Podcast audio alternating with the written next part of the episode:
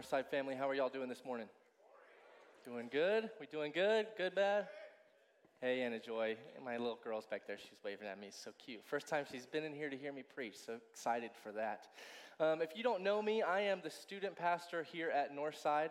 And so if you're a student in here, I feel like this is my opportunity for a plug, right? On Wednesday nights, come and hang out with us. Please. We have a lot of fun. We do worship together. Free pizza. I mean, what else can you ask for, all right? Uh, but, anyways, this morning we're going to be really taking a serious look at Psalm chapter 23. And so if you have your Bible, you can go ahead and turn to Psalm chapter 23. And those of you who have been in the church world or a Christian for, you know, some extended period of time, you're probably somewhat familiar with Psalm 23. It's probably the most memorized, the most quoted uh, psalm that there is. In fact, I was wanting to say this, so I Googled to confirm. I typed in, what's the most uh, popular psalm? And Psalm 23 was like number one on every list I saw, okay? So it's very popular. You should be familiar with it. But what happens when we hear something over and over and over again, right? usually those things lose somewhat of their meaning. Sometimes our hearts or our minds grow numb to what we're hearing. And so, my challenge for you this morning is, is remember the purpose of us gathering together. Right? And that purpose, if you don't know what it is, if you're just here and you don't know why you're here, I would challenge you with this purpose. Make this your purpose. I want to grow in my adoration of Jesus Christ. I want to grow in my ability to glorify Almighty God. And so today, as we look at Psalm chapter 23, I, I, believe that this psalm, the truths in here, will be a blessing to those of us who will meditate on them and hear them and take them to heart. Will you do me a, a favor and join with me in reading this psalm? The words will be on the screen. It says this The Lord is my shepherd, I shall not want. He makes me lie down in green pastures. He leads me beside still waters. He restores my soul. He leads me in paths of righteousness for his name's sake. Though I walk through the valley of the shadow of death, I will fear no evil, for you are with me. Your rod and your staff, they comfort me. You prepare a table before me in the presence of my enemies. You anoint my head with oil, my cup overflows. Surely goodness and mercy will follow me all the days of my life, and I shall dwell in the house of the Lord forever.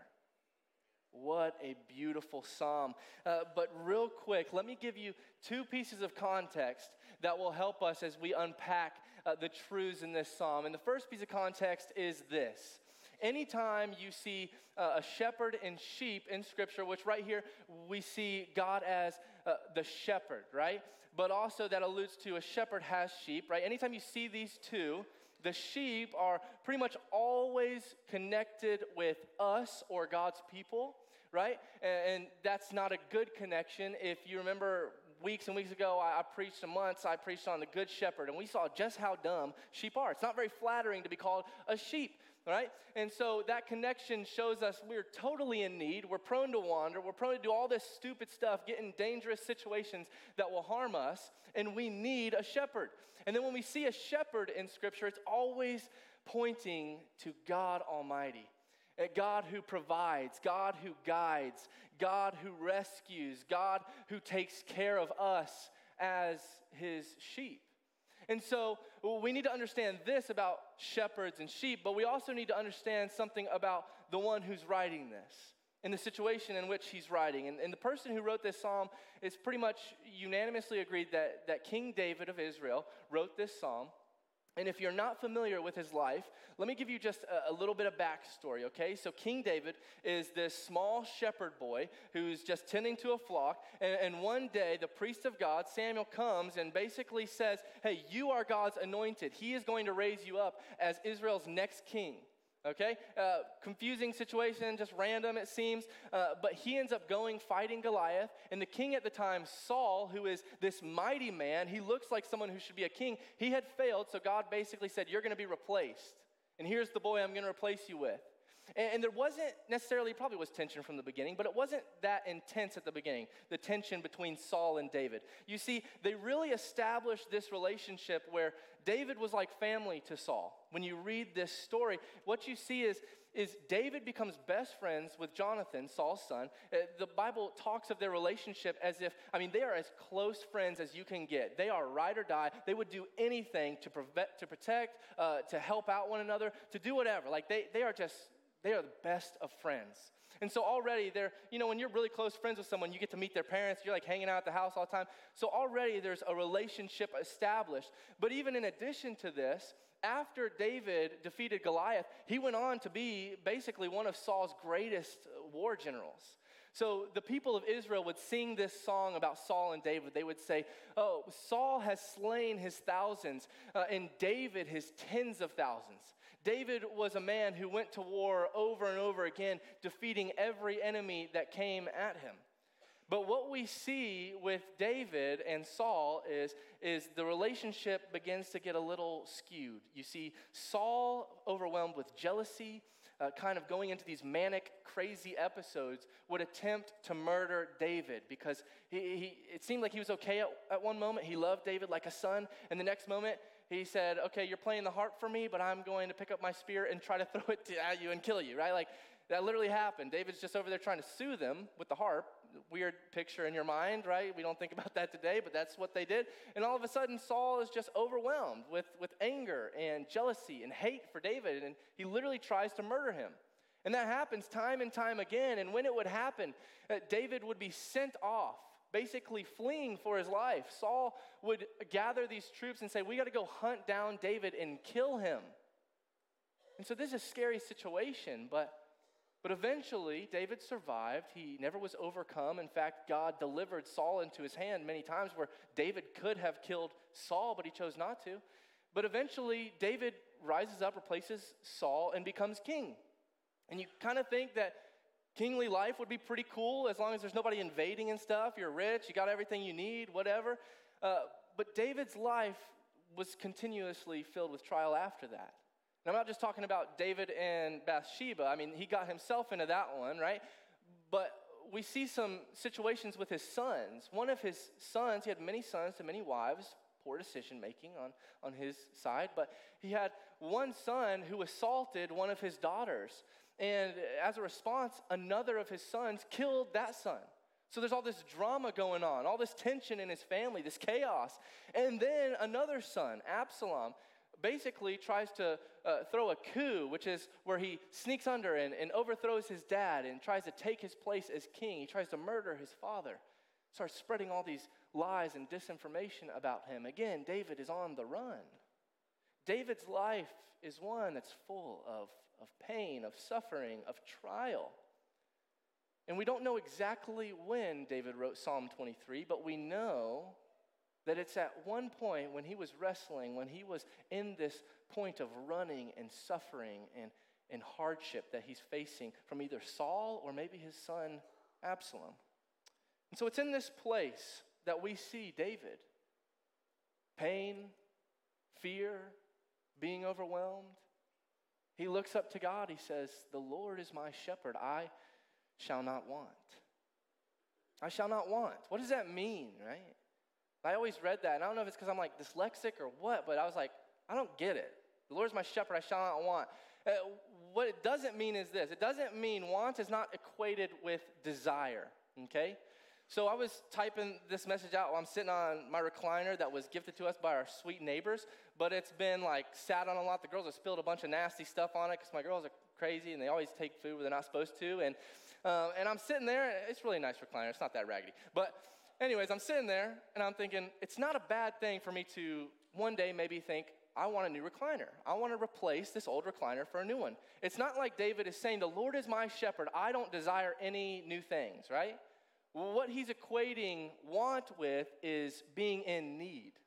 Want equals being in need. The Lord is my shepherd. Therefore, if I know that God, you are my shepherd, if everything else is taken from me, if I am brought into a situation where, where enemies surround me, where it seems like I am going to be overcome or defeated, I know that I, in you I have all that I need. You are my comforter, you are my protector, you are the one that satisfies my soul. It's, it's here, David says that. But the question I have for you this morning is this it's a hard question, if you will think about it, is, is can you say that about your own life right now?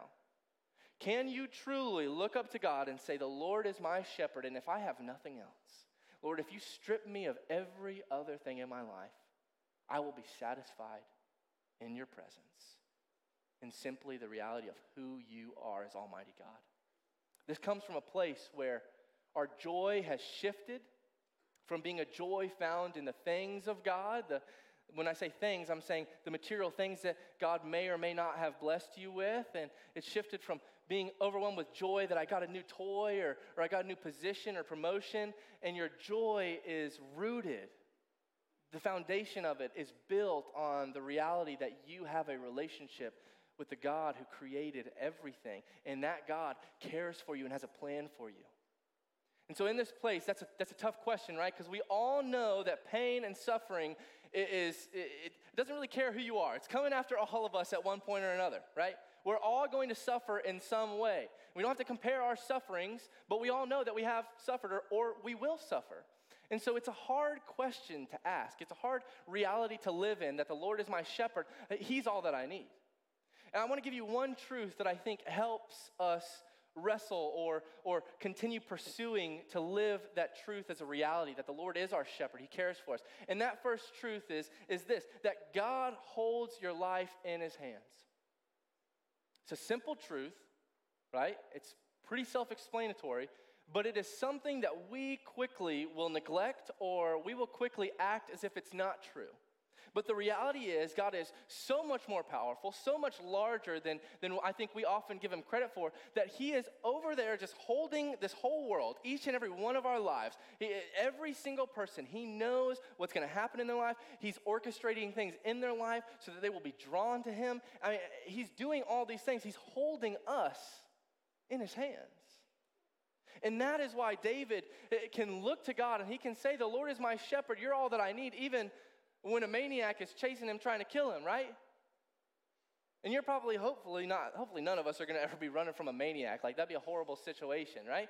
Uh, but again, when we face trials, we must remember okay, there's purpose in this. God's holding me in his hands. I don't get why. It's okay to be frustrated. It's okay to be upset. It's okay to be hurting. But this is the, the path the route to peace in the midst of, of that trial. And Jesus echoes this whole concept in, in Matthew chapter 6 when he teaches uh, about not worrying. You remember what he said? He said, that even the flowers of the field are more beautiful. They're clothed and adorned more beautiful than Solomon, the richest king of all in all of Israel, in all his glory. They, those are more beautiful. God's taken care of them and made them so beautiful. Won't he do much more for you? Jesus says, but, but you, you must seek first his kingdom. You must seek first his righteousness. Then those things will be added to you. Don't worry about all that. Worry about his kingdom. Worry about his righteousness. Worry about who he is, who God is, and he will guide you. So it's in this place, and you know, it's a hard truth again, but it's in this place that David is able to be scared, be seemingly overwhelmed, yet say, God, you have got me. But when we neglect these truths, this simple yet important truth, I think we go to one of two places depending on our sin habits or our personalities, okay? Uh, so I'm going to describe two dangers here. And I think it should apply to pretty much everyone. You should be on the spectrum somewhere. So, so try to figure out where you apply and then deal with this, because this can be an issue. So, some of us in this place uh, we are, uh, well, I say we, I, I wouldn't consider myself an overachiever, but some of y'all are overachievers. You're like, you work your fingers to the bone, you never stop, you never rest, you just keep going. And you have so much ambition that you're always chasing the next thing, right? And ambition and hard work, we know is not a bad thing. It is a very good thing. But what sometimes happens with those of us with such strong ambition or, or drive or motivation is you will be so caught up in what is next, maybe a promotion or maybe a new season of life or, or maybe an investment or whatever it is, that what you're doing is you are neglecting the reality of God working and teaching you things right now where you are. So a pastor said it like this He said, God is doing 10,000 things in your life to teach you and grow you and make you more like Him. But you, if you really think about it, you're probably aware of maybe 10 of them. These people who, maybe some of you are so driven by things or by the pursuit of these positions, these changes, that what happens is, is this idea of a new status or new opportunity becomes an idol in your life. And instead of being satisfied in Almighty God, you've placed your satisfaction in something that is never going to fulfill you, that's never going to play out and give you what you desire. It's always going to leave you empty. So instead, look to what God is doing in you right now. Look to what God is seeking to teach you, why He has you in this season. What is He trying to reveal about Himself, and how is it going to make you more like Him? But the second group of us is, is those who are content, but it's not a contentment out of uh, godliness, because we see in Scripture that contentment with godliness is great gain. It, is a, it can be a good thing to pursue holiness and righteousness uh, while being content where you are. But it's more so a contentment. Some of you might be content out of a laziness or a fear, right? You are too afraid for things to change. It's okay to love your job, but are you open to whatever God would call you to do? Because that's not just the reality for pastors, right? For people in full time ministry. Every person who looks to Jesus Christ as their Savior, as their Lord, is saying, Jesus, I'm gonna trust you if you call me to do X, Y, and Z, no matter how scary it is, no matter how much unknown there is, I am going to obey. But some of us are so, so content and lazy that we never bother to ask God, God, what do you have for me to do? What would you want me to do to step out in faith? And in doing that, you're going to stay so stagnant. Your growth is going to be shattered. You're, you're just, you're missing out on all these opportunities and all these things that God wants to use to make you more like Him, that God wants to lead you in these paths of righteousness, where He will grow you and transform you and make you new. Understand that as we see this in the psalm, David is, he is reminding himself He's not declaring, I don't think these things easily, right? He is, he is struggling. Pain hurts. Suffering is no fun. It's not like we should go out and seek suffering as Christians, but we know that when it comes, there is only one solution Almighty God. And David understood this. So it's because he could acknowledge okay, who watches over my life? The shepherd. He is the one that satisfied. Then he turns to, okay, now what does the shepherd do in my life? I know, God, you are my shepherd. You are going to be the one that satisfies my soul. Now, what are you doing? What are you going to do? And he continues He makes me lie down in green pastures, He leads me beside still waters, He restores my soul. He says, He leads me in paths of righteousness for His name's sake. Let's go through that because I think there's, there's a lot of beauty in this, okay? And so this is only the second truth, although it's more of an application, and, that is this. So the first truth God holds your life in his hands. The second truth or application is this in a time of trial, pain, or suffering, you and I, as followers of God, do not look to what we can do, rather, we look to what God does. So God makes us lie down in green pastures. And the only thing that will cause a sheep to lie down in green pastures is if they're full. They're pretty good at their job, eating grass, right? And so they'll go and they'll eat a bunch of grass. And when they get full, they'll finally lie down. They're, they're comfortable, they're good, they've had a long day, they feel safe, the shepherd is there, right? But when we translate that to David, David is not sitting there with a full belly. He has been, uh, he, he has been sort of exiled in a sense away from, from the glories of kingdom living, right? He, he's not getting all the good food, all the good wine, all the stuff that he likes, right? Instead, he's probably hiding in a cave somewhere, starving. Yet David looks to God and says, God, you make me lie down because my focus is that you would fill my soul, that you would satisfy me, that you alone are the one who gives me true fulfillment. Do you see that? Because this is the call to us, too. When you're experiencing these places, it's a battle, right? It is hard when you're suffering. But you must, I must battle in the midst of my suffering, not to look to the left or the right, not to look for the temporary things that may satisfy me and distract me in the suffering, but it is, it is our, our, it's the only thing that's really gonna work for us is to set our hearts and our minds solely on Jesus solely on our provider, solely on the shepherd. And when we do that, you will see as he washes away the anxiety. You will see as he fills you with his peace that passes understanding. But you're thinking, Matt, I've tried that. I've tried that. And I'm telling you, I try that, I do that. He overwhelms me with peace and satisfaction. And then you know what happens? I quickly go to the left and to the right. I fall back. And I'm not just saying you're not spiritual enough or anything, but I'm saying if we're honest with ourselves, we will seek God and then we will neglect God for a time, right? We seek Him for a little bit and then we will act like He's not that involved and we'll get distracted, we'll get overwhelmed with these things. But you must battle to set your eyes and your heart on the glorious shepherd. He leads me beside still waters. Again, I mean, when, I, when you think of still waters, you think of a peaceful, calm environment. And in Scripture, when we see uh, these pictures of waters, I, I, I, think that it alludes to like where Jesus says, you remember what he says? He says, Whoever drinks of the water that I give will what? Will never thirst again. Instead, when we drink of the Spirit of God, of the truth of God, and the work that He is wanting to do in you and through you, then He says, out from within you will overflow a well of life a wellspring that's just coming out. Like you are uh, you are exemplifying you are displaying the glory of god because you are drinking from the spirit of god. And in the same way david is sitting here in this horrible place and he is drinking from the calm water well of god's spirit.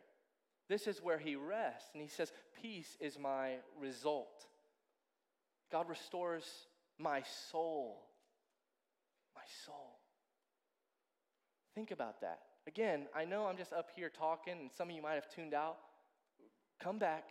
He restores our soul. You know, when a sheep falls over, it's one of their greatest dangers because they'll fall over like a turtle or a beetle, like on their back, and they cannot move. They cannot get themselves back up on their legs going. Uh, so basically, they're just left there waiting for a predator to come and eat them alive. So, what a shepherd does is a shepherd goes and will massage their legs because if they just pick them up and put them right back, the blood flow is gone and they'll fall right back over. So, the shepherd will like massage their legs, get the blood flow going, and he'll set them back up and he'll guide them where they need to go. And, guys, this is, this is what God does for us. And if you're not experiencing this, I'm telling you, you you're, you're going through so much pain needlessly. When you have a comforter, a provider, a strength, someone to lift you up, but you just need to humble yourself and realize that, that you need Him. And I'll, I'll stand up here and tell you this, just being vulnerable and honest. I am a man that is prone to insecurity, to feeling inadequate, uh, to being discouraged.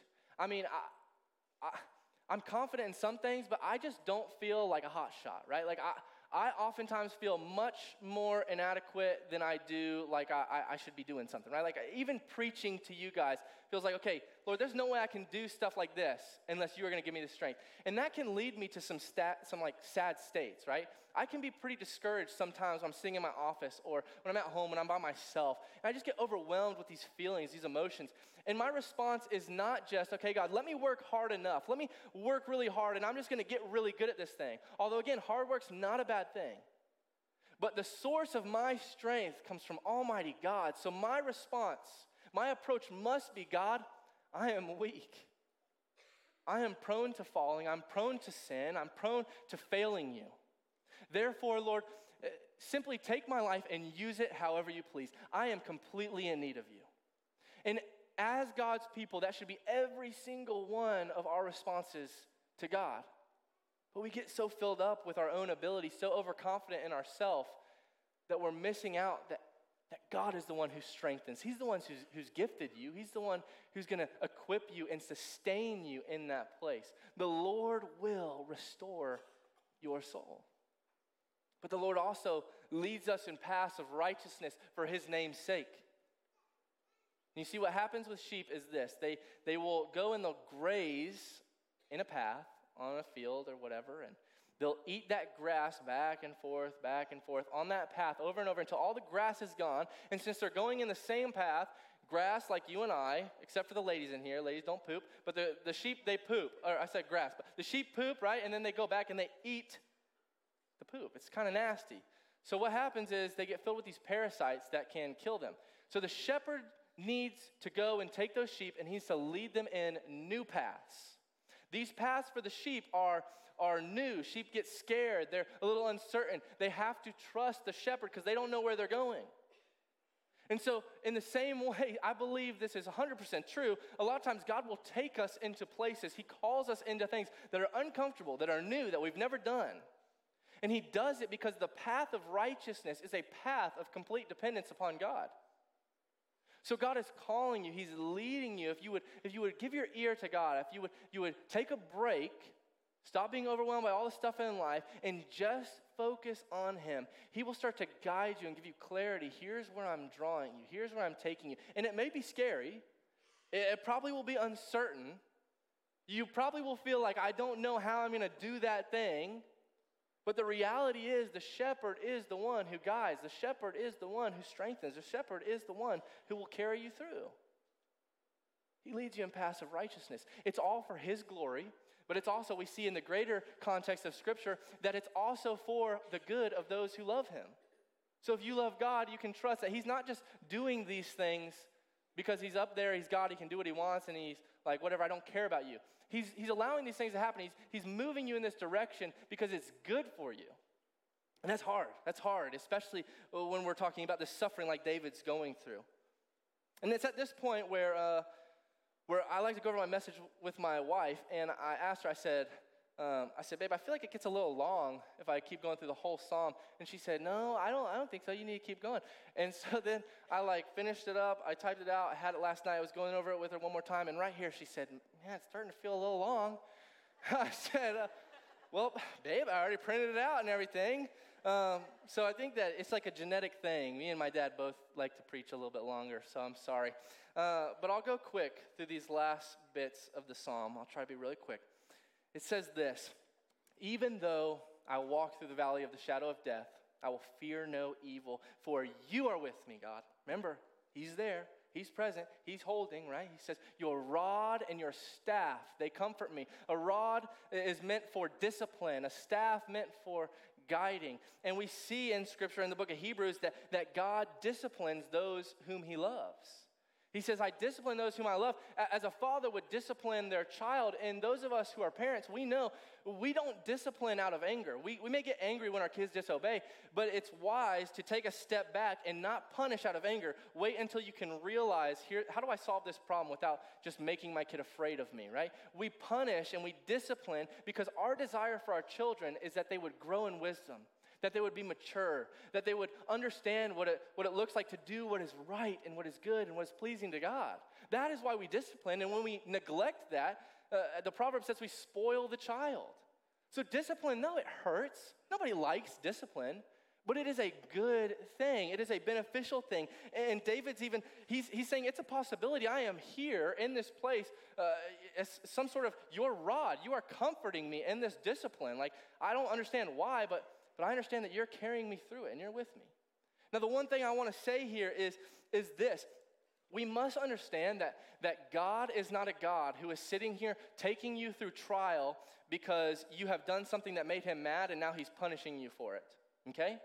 God's ultimate purpose for those of us in Christ is to transform us. His, his ultimate purpose is his glory. And so he is orchestrating that, saying, Here, I may bring you through something extremely difficult, but understand I am here. Understand I will carry you through. understand that I'm not up here mad at you, wagging my finger, saying, I can't believe you. Please hear that because some people get like suffering a little mixed up and, and we get deceived into uh, misunderstanding who God is and all of his grace and mercy towards us. But David continues, You prepare a table before me in the presence of my enemies. You anoint my head with oil, my cup overflows. A picture of blessing. Again, a picture of peace, because when you think of eating, I love to eat. Oh man, I like it's like one of my favorite things to do is just eat. I love eating. But when I think about sitting down and eating dinner, I don't want to be in a place where like I don't know like a, an unstable environment. You know what I mean? Like I want to be at peace. I want to enjoy my meal. I want to enjoy the company of who I'm with. And like all of us, or at least most of us, probably have someone in the family who it's like you never know what they're going to say at the dinner table. Right? And that was my brother. Like, oh man, like I love him, but it was like we were sitting there and I just didn't know if he was going to say something extremely inappropriate that would like set my dad off and they would have this like argument or whatever, or if he was just going to like, you know, start, he would just start tension, just like it was like he enjoyed it, but it would make me uncomfortable and make me lose my appetite. And I remember one time specifically, I was in fourth grade baseball game I was going to go to. John, my oldest brother, was supposed to come, and he'd never been to one of my baseball games. So I was like super excited. We weren't super close. I was like, I'm going to show my older brother how good I am at baseball, whatever. But then he didn't come because him and Josh got in a fight, and he picked up his sweet tea and threw it at Josh, and like everything was ruined. I don't even. I think my mom like dropped me off at the game or whatever. It was just horrible. Everything was ruined. When you're eating, when you're at dinner, right? When you're sitting at a table, you picture like peaceful environment. And what David is saying is he's saying, God, you are with me and, and you are so present, you are so active in my life that, that you set up this table for me to eat and be comfortable, even though my enemies surround me, even though they're right there ready to jump and kill me. I sit down and I eat a meal, I'm all good. My blessings that I receive from you are overflowing. Isn't that crazy? That's, that's just wild to me. God is near to him and protects him, and he knew this so he could overcome these painful situations. To close, the last part of it says this Surely goodness and mercy will follow me all the days of my life, and I, you and I, in Christ, David says this with us, we will dwell in the house of the Lord forever. Surely mercy and goodness will follow me all the days of my life. Hear this. If you are in Christ, if you have looked to Christ, understood the magnitude of what he's accomplished through his death and his resurrection on your behalf, that he has accomplished forgiveness, complete cleansing of your sins, like making this, this relationship that's been marred between you and God just completely fixed. He's allowed you to enter Almighty God's presence with confidence. If you understand that, that alone should overwhelm you with the amount of mercy and goodness we have received in Christ. It's a mercy and goodness that we declare every week. At the same time, we, I don't think, can ever do justice how great the gospel is. In addition to that, if we're honest with ourselves, I don't know if you ever do this, but if you were to sit down, again, we get so caught up in life, right? Take a break and maybe write out hey, I'm going to count my blessings. What are things I can be thankful for in life? Let me write these down. Let me think about the things that God has blessed me with. I mean, they will be too many to count. When you start to add up the little things in your life that God has orchestrated to bring about blessing to you. But we forget. The battle is remembering who God is and what He does but we see that we will dwell in the house of the Lord forever. And I'm not going to get into this, but this, you guys need to understand this. I don't know if y'all ever heard me talking about eternity, but I did not understand it when I was a kid. I thought I was going to be like one of those little harp babies, you know what I'm saying? Like floating. And I was like, as a kid, that's not exciting. If, if that gets you excited, you're weird, okay?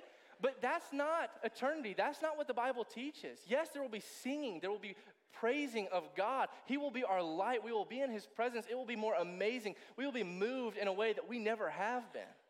At the same time, the Bible teaches He is raising our bodies to be perfected. He is recreating, in a sense, this earth. So that what we know, right? We enjoy life. We are physical beings. He's raising us to a physical life, except multiply the joys and the pleasures times a million and, and minimize completely all the pain, all the suffering, all the bad.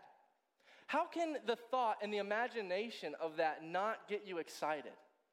Surely I will dwell in the house of the Lord forever. And I know that no matter what comes in this life, I'm His. I have that hope to look forward to. Do not miss out on that hope because that's like one of the biggest pieces of the Christian life. To summarize as we close, we look to God who is our strength. He's the author, He's the perfecter of our faith. He's the creator of all life and all things. He will carry us through, and He alone through our suffering and through our pain. He will make you better. He will make you more like Himself. It is a battle of setting your heart, reminding yourself who He is and what He's doing in your life, but it is a battle that is worth fighting every day. You see, the world is teaching this popular view right now that everything you need comes from within. It is a repackaging of, of occultic beliefs that have always been, but it is a statement that if you want something, manifest it.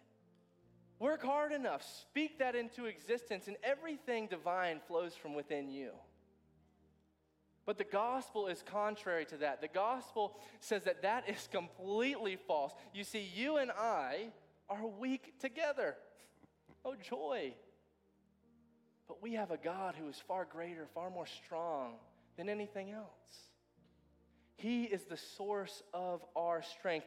And I would challenge you true victory will only come to those who press forward not by our own abilities not by our own strengths, but we press forward based upon the strength of the one who speaks and everything is created, the one who holds this world together, all the atoms, all the molecules, it says, by the word of his power.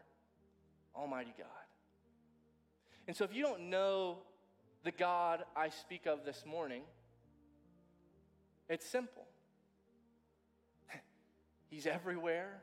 Bible says God is spirit. Those who worship him must worship him in spirit and in truth. Acknowledge the truth about him, that he is almighty, that he is in control, that he holds your life in his hands. And acknowledge this that you have rebelled just like me, just like every other person on earth, against this holy and perfect God. And say, God, I have rebelled, yet you have made a way for me to be cleansed. You alone are the way, the, the path in which I can be forgiven. I can attain right relationship with you. God, I need you to humbly receive me because I, I, I can't do it. And when you have a heart that cries out to God with this humility, looking to the accomplished work of Jesus Christ to make you right with God, you will be saved. You will enter into that relationship. But the second thing I would like to say to you as we close in prayer is this as we worship, the reality is suffering may be overtaking you right now, or if it's not, it, will come. And so I would challenge us to come forward just in a display of God, we get on our knees before you. We cry out to you, Almighty God, Almighty Creator, the one who holds us, and we say, We need you. No matter where you are with God, we all collectively every day can say that prayer. And so, will you join me in coming to the altar and crying out to God that He would transform us, that He would comfort us, that He would carry us where He wants us? Let's pray together. Father, we thank you. We thank you that, that you have revealed even the tiniest amount of, of your greatness to us that we can be in awe of who you are. God, I thank you that that though we are sinners, though we are rebels, though we fall short time and time again, you are the one who forgives us, who sustains us, who strengthens us, who transforms us. And so, Lord, I pray right now that your spirit would be filling this place, that you would move our hearts to a proper response of repentance and worship. And Lord, I pray that, that collectively, together, you would help us to worship you with one voice, with one accord. May we serve you with gladness, God. May we enter your presence with singing. May you transform our hearts right now. We pray in the name of Jesus.